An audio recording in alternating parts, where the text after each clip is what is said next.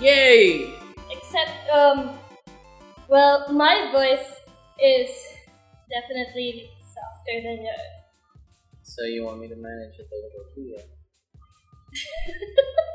Wait, that sounds more like a seduction tactic than anything. It does. I am I'll so just- sorry. I'll just modulate my voice and make it sound louder or because you know I can always do that. I can speak from here. Yeah, you. Well, yeah. Okay. Good job, episode one. Good job. Good job. Alright, let's get down to salty business. Yeah. Business. Business. Alright. Business. Oops, I kicked the table. Oh no. God, this is gonna be hard. Uh, I can't move as much as I want. you wanted one of those wheelie chairs, didn't you? I don't have a wheelie chair. I wish I had a wheelie chair. I can't sit there. It's my dad's chair. There are some chairs that you just don't sit in. Yeah, yeah, definitely. Alright, let's get down to business. Oh.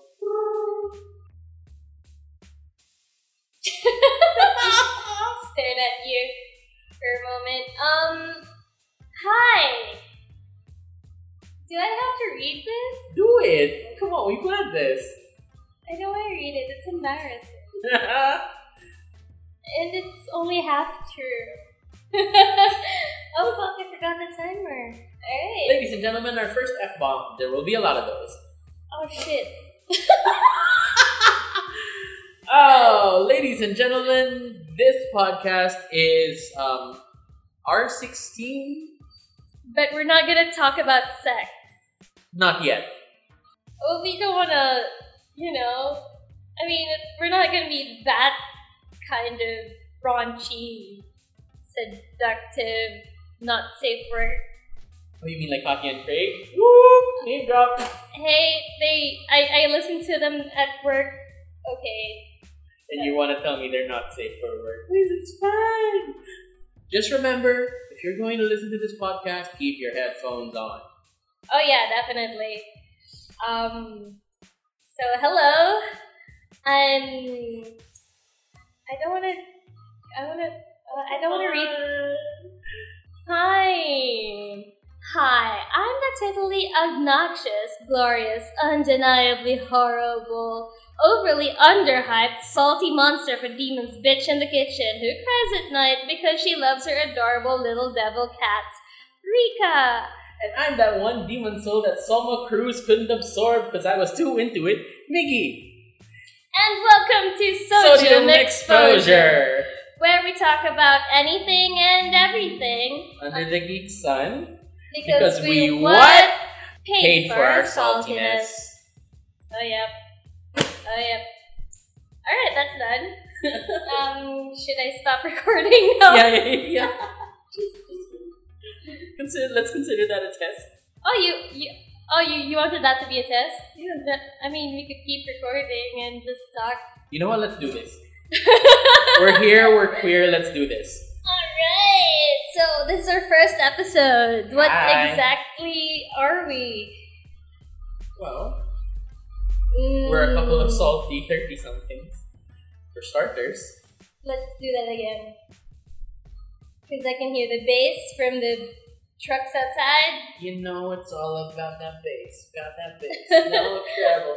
So yeah, uh, this is this is Sodium Exposure, a podcast where two nerdy friends just talk about the things that make us salty, which really means our many hobbies, and they're very nerdy. They're absolutely nerdy. Uh, we love board games, video games, tabletop games, role playing games, anime, manga, Netflix, TVs, movies, comic books, Music, of course. music. Yeah, we love music. Uh, I love musicals. Musicals. The theater. Uh, yeah, just about anything you think about. Yeah. We can probably Except maybe sports ball. Yeah, well, I can probably geek about tennis to an extent because how did I get into tennis? Anime. Oh my god. Seriously. Seriously. Oh my god. Yeah, like way back in what year is it? Are we gonna date ourselves? We're really gonna date ourselves, aren't we? Ten years ago, I I was watching. Well, maybe it was over ten years ago. I was young and impressionable, so I was watching a lot of Prince of Tennis, and that's what got me into actual tennis. Cause and we and we practically worship uh, Roger Federer and Nadal, and we may have shipped them, Uh huh. the gods of tennis. Uh huh. Seriously, that's that's how I got into tennis. It's See, it's the only true reason, story. The only reason I'm into tennis because I come from a line of people who love tennis. Like, it's a family thing. Not even basketball. It's like tennis. That's the thing that my uncles, my dad, my mom, my aunts will fight over. Yeah, I can I can imagine. Tennis is, is an intense sport. Well, okay. I mean, I kind of like hockey. I kind of like soccer for that one minute. That one minute when I was a child. Oh, speaking of soccer, I was totally into it for a while. Uh, also because of the anime. What, Inazuma 11? yes. Oh my god, how am I guessing these things? Hey, look. I, I thanks to Inazuma Eleven, I stayed up at like 4 a.m. to watch the 2014 World Cup finals. And you haven't done it since. and I haven't done it since. I'm, I'm so sorry. to be fair though, I mean, these days it's like, I don't know, the stuff that we like can also Yeah, be sports. I mean, yeah, I mean, I, I learned a lot about sports when I was watching it, so I can talk about it with other people who like sports. But you know, I mean, I can hold a conversation with them. Like I know, I know how the sports work. I know some of the people, so like they can just fill in the gaps I don't know. I'm more like, hey, do you want to talk about sports ball? No. And the only reason that like I know of lacrosse is because of Teen Wolf. How much lacrosse did they even play eventually? Not, I a, mean, not a lot. Not, Not a lot. not a lot. Not a lot. By the way, Teen Wolf is something that we're really, really salty over. Oh god, yeah. Don't Don't, get even started. don't got mm, Mm. don't get us started. It I have so much salt. So much salt. Do you want us to talk about that? Let us know. I mean, we could talk about it in a later episode. But yeah. Yeah, uh, but today we have um, something planned already since we're a nerdy podcast and we love um, Role-playing games. well, we also love ourselves. That's true. How, come on, that's Mama Ru's teaching. if you can't love yourself, how the hell can love somebody else? Can I get an amen up in here? Amen. Mm. All right. So, um, since we do love uh, our video games, our role playing games, and all of that, we uh we thought we should start our first episode with something very uh, important to start with. Um, uh, those role playing games, and that's Character creation. all right. Applause. Yay.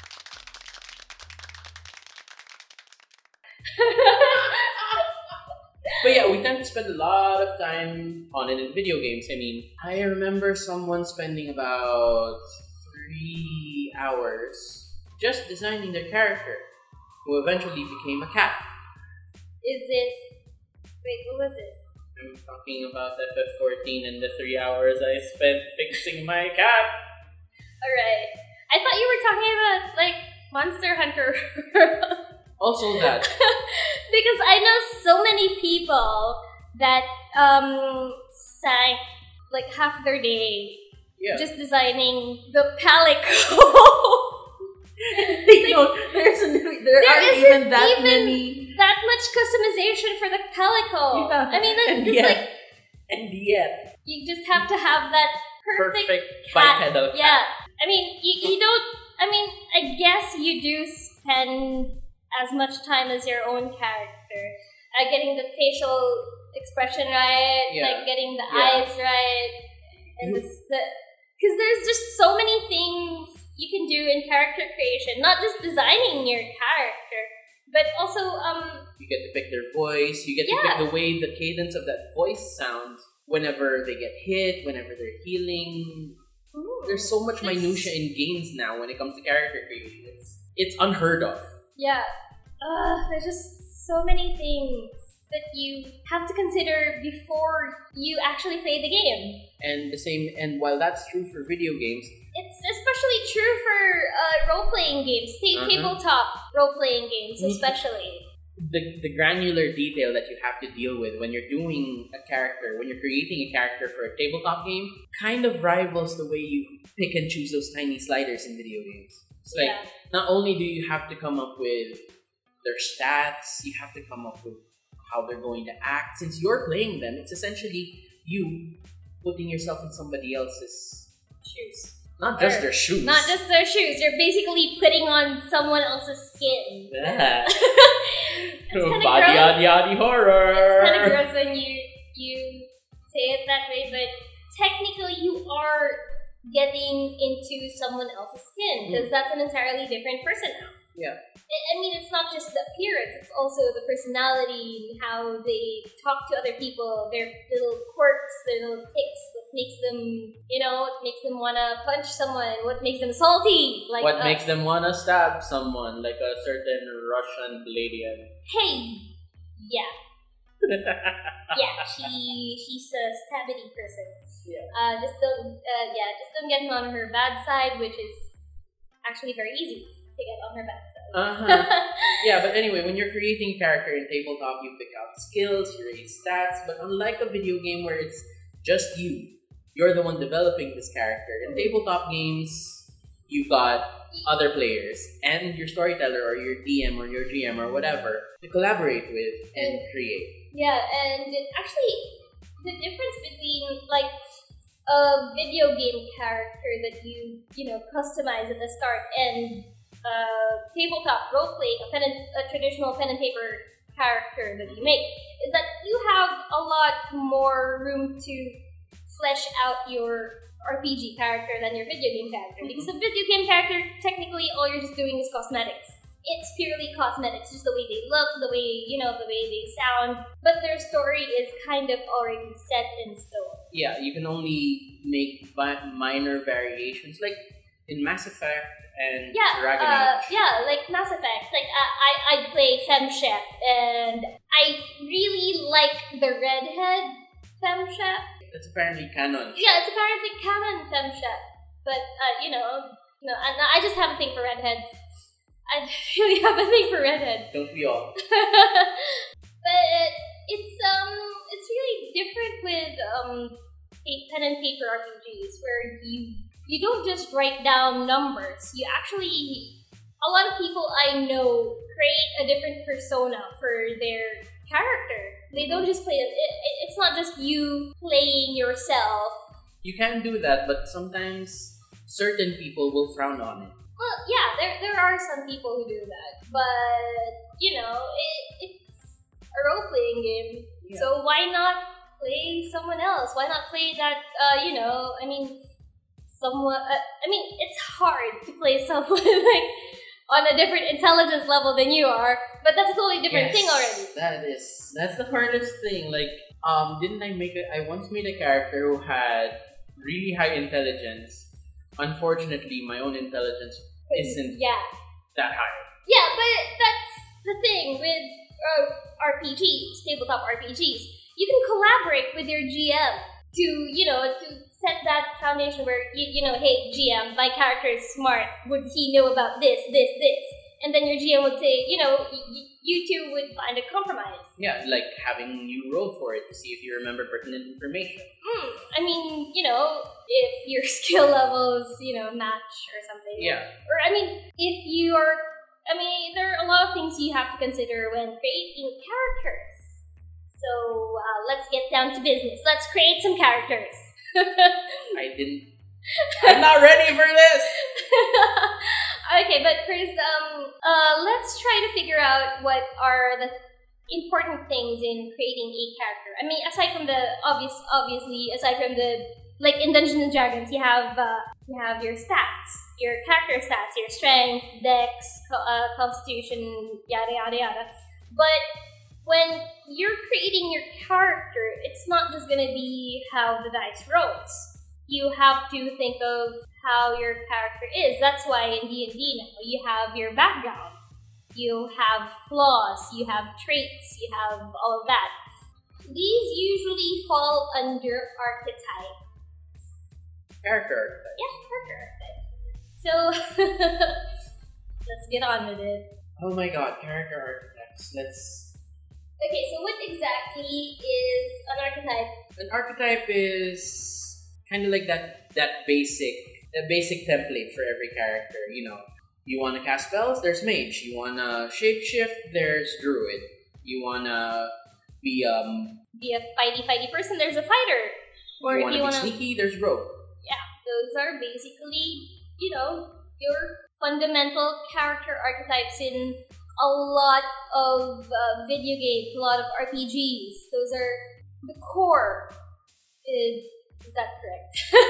Well- what am I doing? Yeah, but the liter the literal, I mean, in literature definition of a character archetype is it's a typical character, an action, or a situation that seems to represent universal patterns of human nature. So, in a way, that's kind of where the alignment system also comes in in D and D. Oh, that's actually true. So, what? Um, I have a question. Mm-hmm. Is a character archetype the same as a character trope? Would you say that? Yes and no. Honestly, yes and no. Because you've got, I mean, you've got an archetype where, you know, you want to be the hero. And there are tropes. There are tropes that involve certain types of heroes. Like you've got the hero who only wants to do good, or the hero who will do whatever it takes to get it done. So it's like you're saying archetype is the canvas, and trope is some of the paint. the paint that you use on the canvas. Okay, okay, that's cute. you should see Miggy right now with all the hand gestures. Alright, um we wish we were video, but you know, um budget reasons. Maybe, you know, in the future we'll have Somewhere video down the somewhere line. down when we um you know, when we get paid for our exposure rather than our salt. Or maybe both. You can pay for us for you know, both. Pay pay for our salt and our exposure. And for our exposure. Mm-hmm. Anyway, so we we we know that in D and D you've got the you you have the basic character classes or the basic archetypes like the fighter, sorcerer, wizard, uh, the druid, the bard. You have uh, what else? The warlock, warlock, the rogue. The warlock, the, The rogue, ranger. the ranger, There you go. So um, the thief, But the ninja, the pirate. Yeah, those are. Uh, I mean, those are pretty much something that you can start your character with. But What under about, what, what- about their deeper motivations, yeah, right? yeah, like uh, you, you have, for example, you have a fighter. Sure, they have swords and shields and stuff in that fantasy setting, D and D. But what kind of fighter is he? You have to also take in consideration their background. Are they uh, city guard? Were they? Was he a knight? Was he, you know, just Is he a sellsword?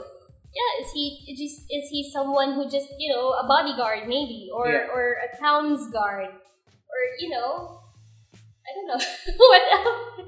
There, there, there there's so many things that you can think of other than just the basic fighter. Yeah. Because you know, you put you put that there, fighter. That's one block.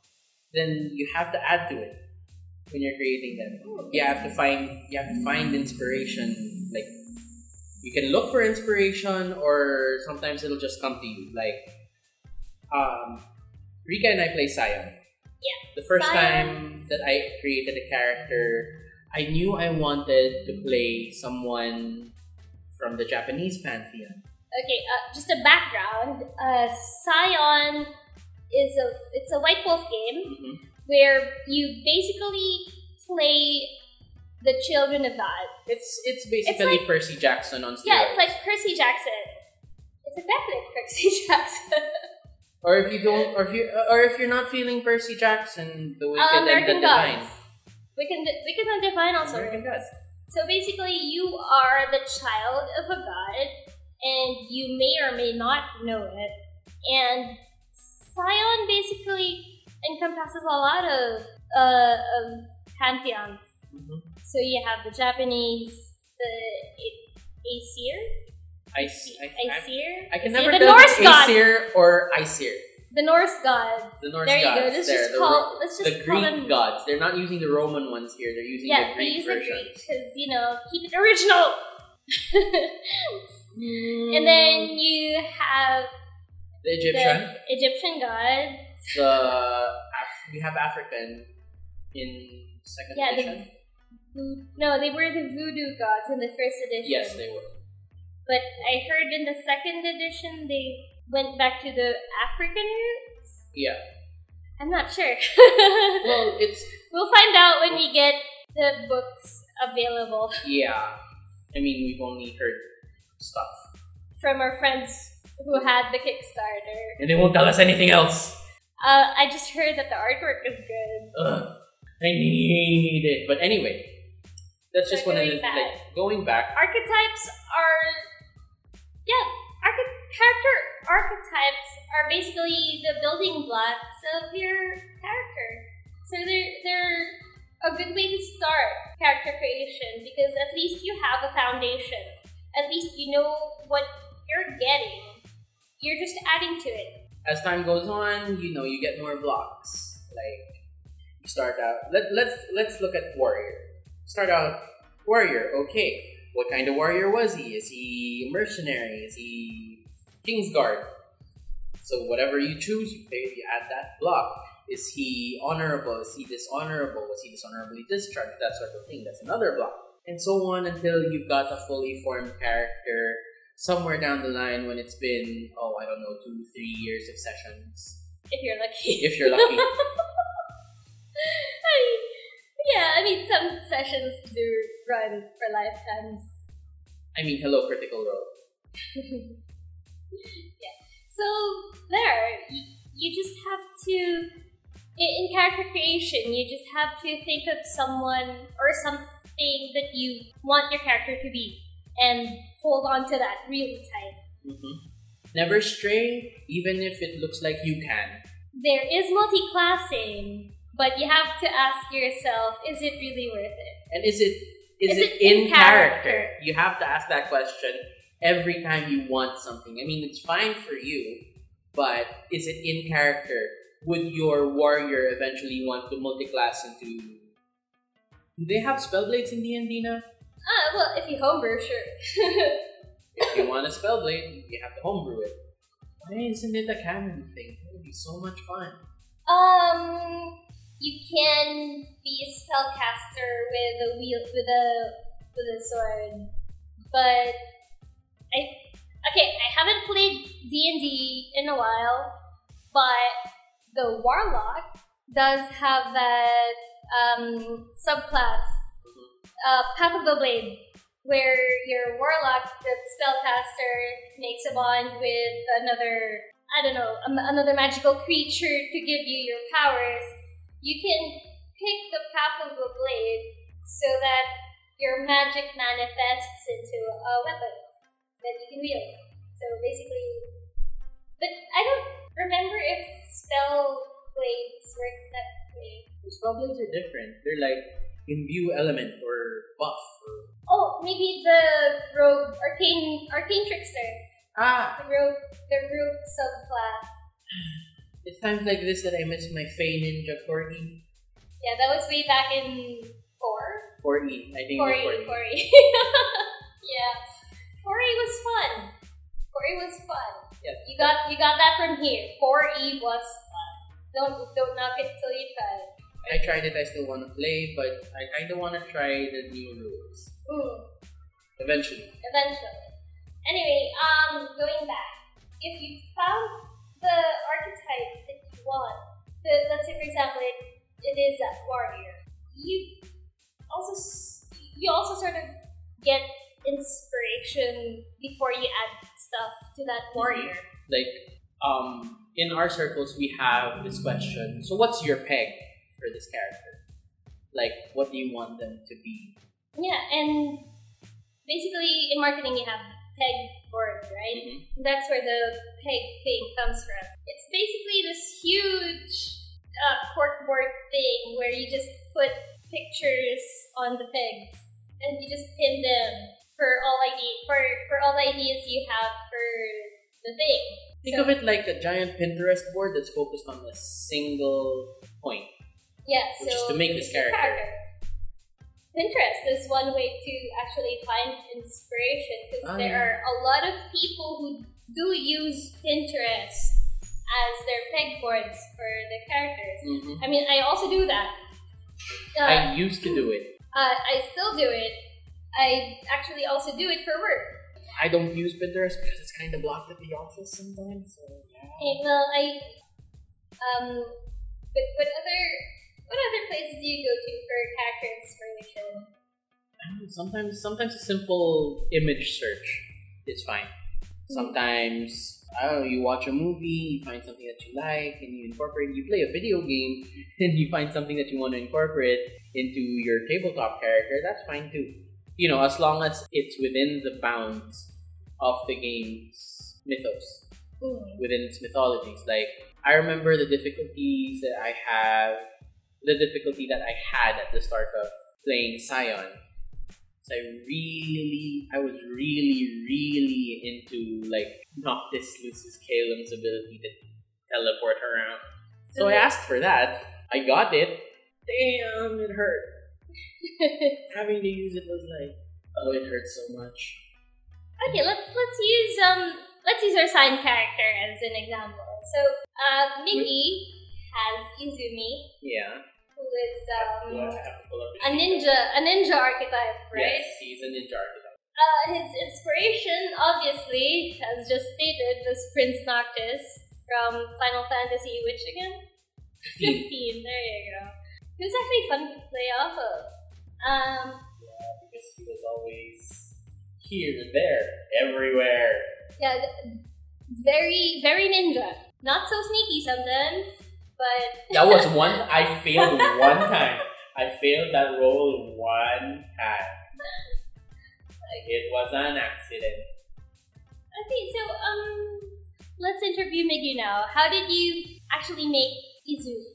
How did I start out with Izumi? No, I remember this. Um, one of the first things I remember doing with him, and I don't recommend this for everybody because it really is different for everyone.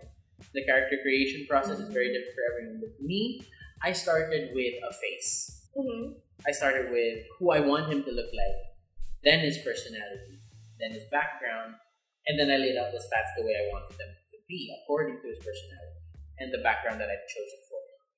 He ended up kind of being a snarky teenager for a while. Yeah, he was a very uh, thirsty teenager. Hey! it well, teenager. To be fair though, he was 19. And then the one adventure turned him into a 20 year old. And then back again.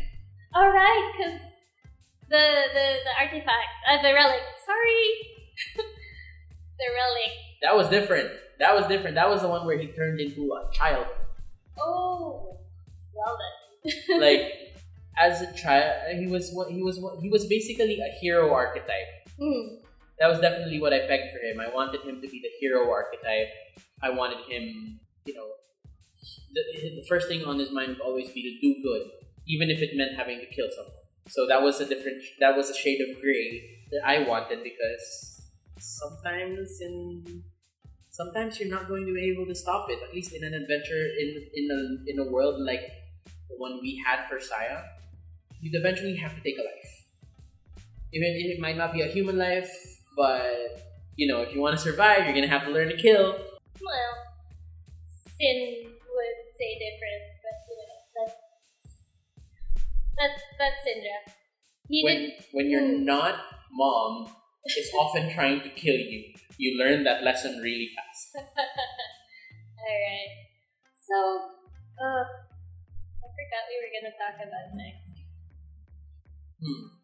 Well, we've gone through um, archetypes and how to find Inspiration. inspiration. Oh well, Character concepts. I haven't actually talked about how I find inspiration. Actually, yes. Do enlighten us. Tell me about how you make Yulia. oh, um, I don't know. I don't really remember. I remember I was being asked like a number of questions, like, uh, cause I was go um at that time it was my first World of Darkness game, Mm-hmm. so I've never played. I don't know. It was my first World of Darkness game, but not my first White Wolf. Because I played uh, Vampire in college. Oh. We actually tried to start a mage campaign back then, but the vampire kind of won over. Um, but that was my first uh, World of Darkness game, and I wasn't sure what kind of setting it was gonna be. Mm-hmm. So, when I was told that there were different factions and that Russia was basically a wasteland, the first thing that I remember thinking of about Yulia was that she was, you know, she's a survivor. She she's quiet. She doesn't talk much because you know she's seen a lot of death and destruction. But that basically made her build a wall around herself. So see, there, there's, there's your archetype. Survivor. Your inspiration, wasteland survivor. Yeah, she was. Yeah, she pretty much that. Traumatized wasteland survivor. Traumatized with wasteland- a wall. Yeah, and then and then I added more trauma to her eventually because you know after being saved from that I feel from I'm that- partially guilty for some more of Yeah. trauma. yeah, after being saved as a child from that terrible place in Russia, she went on to hunter school where, uh, you know, after graduating, Mhm. she lost all of her friends. And she was the sole survivor, so I'm like, yeah, let's just, you know, keep on piling the trauma. That's why she's quiet, that's why she's, uh, you know, very harsh Mm. and that she's very blunt and she hates everything. She doesn't want to get close to anyone because she's gonna lose him anyway. Unfortunately for her, my character that played with her happened to be a giant puppy. Yeah, but she hated because you know he was a giant puppy who didn't take orders very well. Hey, he, he took your orders eventually. Eventually, It was one time. I again, it was one time. she told you not to get close to the thing, and the thing, and then you ran straight for the thing, and she had to save you and yell at you for running towards the thing. I didn't say he was a good puppy. I said he was a giant puppy. Yeah, that's why that's why Yulia hated Kaz at first. But let's be real. Kaz made a lot of bad decisions at the start of his hunter life. Let's be real. He had a lot of bad decisions to make. But that's I think that's part of playing a character because you're not just playing a game, you're also discovering aspects of your character that you didn't actually plan in the start. Mm-hmm. And that's what's fun about role playing games. Yeah. Like discovering something that, oh hey, I didn't know that my character actually liked doing this. I thought, you know, at first they wouldn't enjoy it, but apparently they do. So it's it's called character development. Yeah, which is a thing that happens in tabletop games because I once like I've had people ask me what the what the heck is it you do in a tabletop game? You sit around and talk. Like this was a person who is a huge fan of sports, and anything that you explained to them had to have a sports metaphor so that they could actually understand. mhm. Man, terrifying to explain like wood to this person. yeah, I don't. Yeah. And that was just wood. hmm I mean, it is kind of difficult to explain what role playing games are to people who've never encountered the concept. Yeah, but I've learned that some people might accept it easier if you explain it in a way that is closer to something that they know. Like my sister has friends since she does improv. Mm-hmm. They tend to explain it. It's like, oh, it's an it's it's kind of like long form improv, except you know you're improvising your reactions to situations that are placed in front of you. Yeah, and and that improvisation in role playing games is aided by your dice roll. Mm-hmm. Because if you don't roll high enough, sometimes Stuff happens. stuff happens. But that's the beauty of it. Exactly. But I mean, it's, it's not every. What do you call that? What, I'm missing a word. What? Um, omnis, omnipow, Omnipotent? omnipotent. there you go. You're not omnipotent, omniscient, Yeah. or whatever. You're not God. Yeah. I mean, in Scion, you could be God Eventually. eventually if you get enough experience points, or And if if you, your campaign lasts long enough. yeah, you could be a God, but you you have to go through the small stuff first, Hmm. and you have to discover and what your character really is. Uh, but we're getting ahead of ourselves. We're still Just in character a creation. Just a tiny bit. So now that we know um, that, that we have Izumi's archetype, which is a ninja, um, let's go through his character concepts. So how did you go about fleshing Izumi out? Like aside from his, uh, let's let's go, let's take a peek at his. Uh, I know that he's not that strong, but he's very uh, fast. So his strength might not be, you know, Yeah, it's it, I never designed him with strength in mind. I, I designed him with speed in mind. I wanted him to be in and out as quick as possible because you know ninja. I also wanted him to not be easy to notice, which is why I only ever gave him presence one. That's why I always like to play him as you never know when he's in the room, and that wasn't even because I could turn invisible yet or walk through the walls yet. No, that was just he's quiet enough around people that he doesn't know that you won't really notice that he's there until he says something. And then he started getting noisy around his housemates, oh yeah, definitely. alongside He's- three or four in particular. Around Sin, yeah. They, They They're pretty bonded really yeah, quick. they're they're pretty good friends. Uh, it wasn't actually very long about uh, between uh Sin's arrival and Izumi's. Yeah, The only time that they lost contact was after after the first season.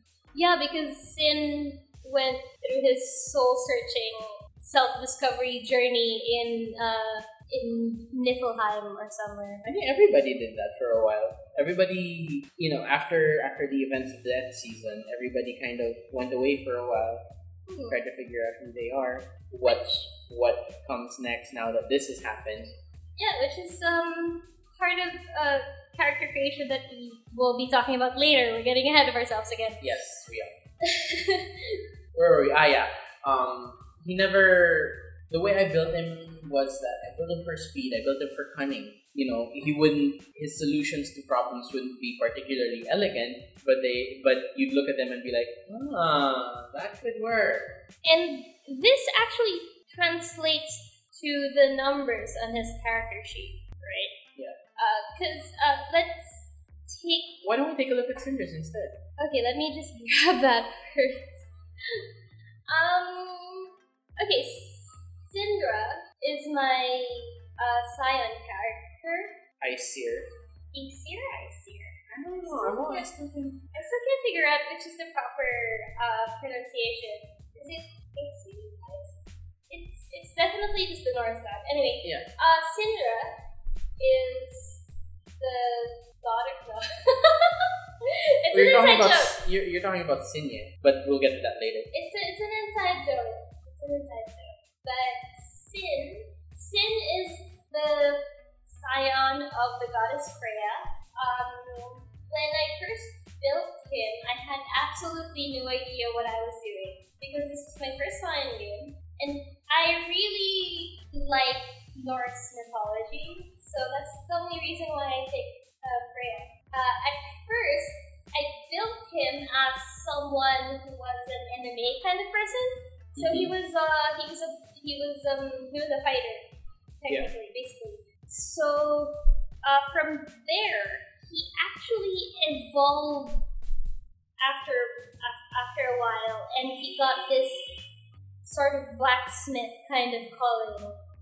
But it was something that I only played out later. It was part of uh, the initial character Mhm. because his background was he stopped um, doing MMA because of um, again trauma, Mhm.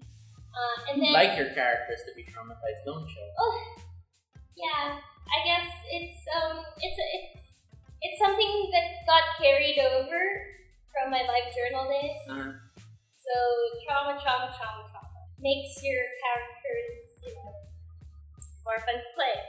But that's a different discussion for a different day. So to get over whatever happened to Sin, um, he went to metalworking.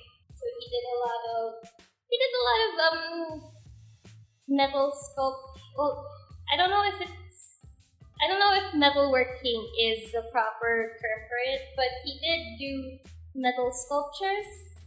He did uh, etching on metal, uh, like for example, if you have metal um, frames for your artwork, he would do the etching for it. If you had jewelry, he would do etching on it. He would actually also make um, metal jewelry. So that was a part of him already from the start.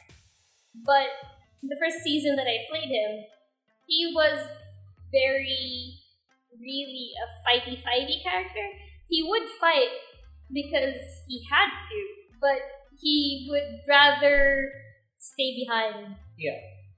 I mean, the first mission that he actually went to, he got traumatized because he was forced to kill Tut.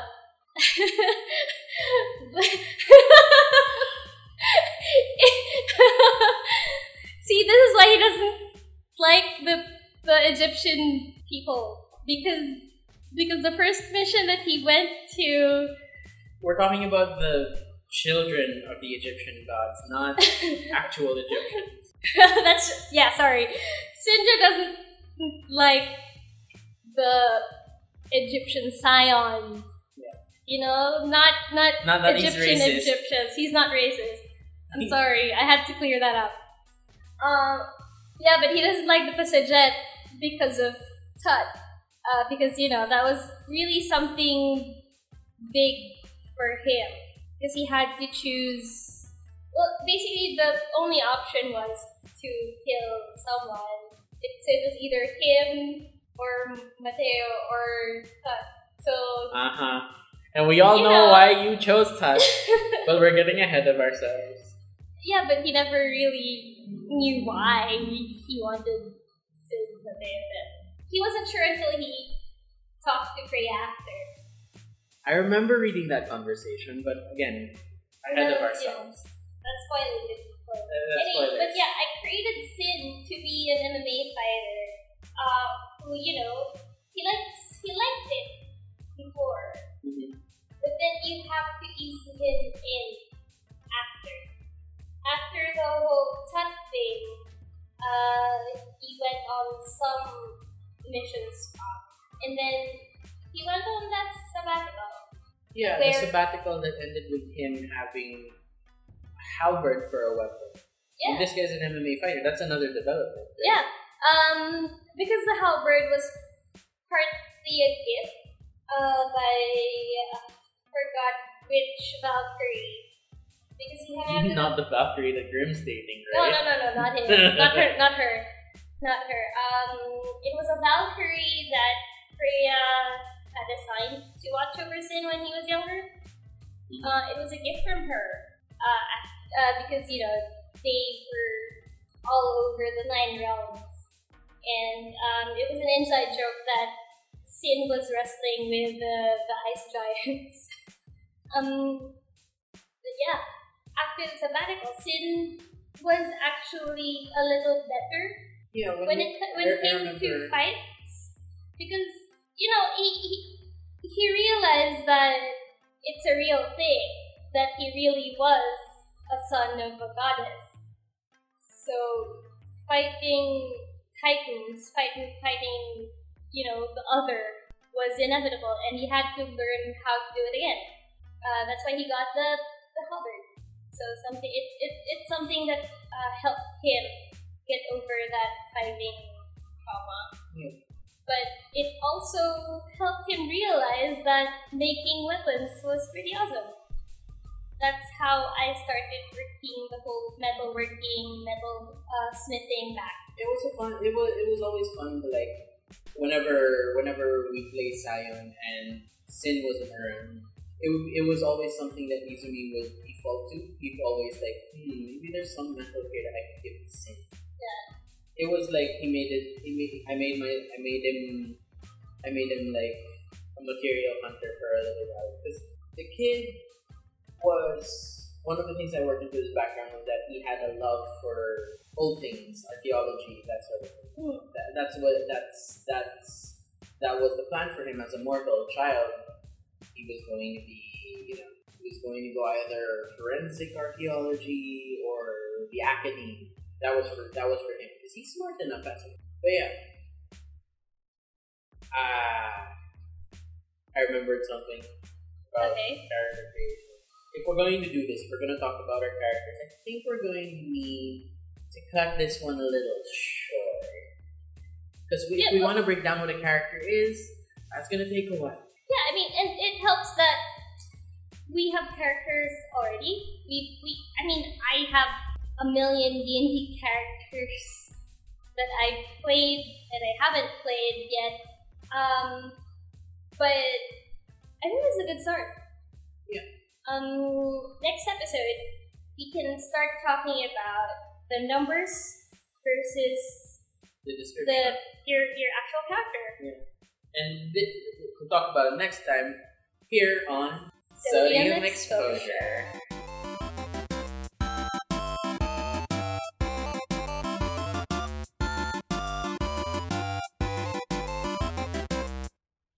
You for listening to the Sodium Exposure Podcast. Check us out at sodiumexposure.podbean.com and follow us at Sodium Exposure on Twitter, Facebook, and Instagram to get updates. If you enjoyed today's show, we'd love for you to subscribe, rate, and give a review on iTunes or Google Play or on your favorite podcast app. Until next time! This episode of the Sodium Exposure Podcast features music by Kevin MacLeod of Incompetech.com, as well as sound effects from Production Crate at ProductionCrate.com.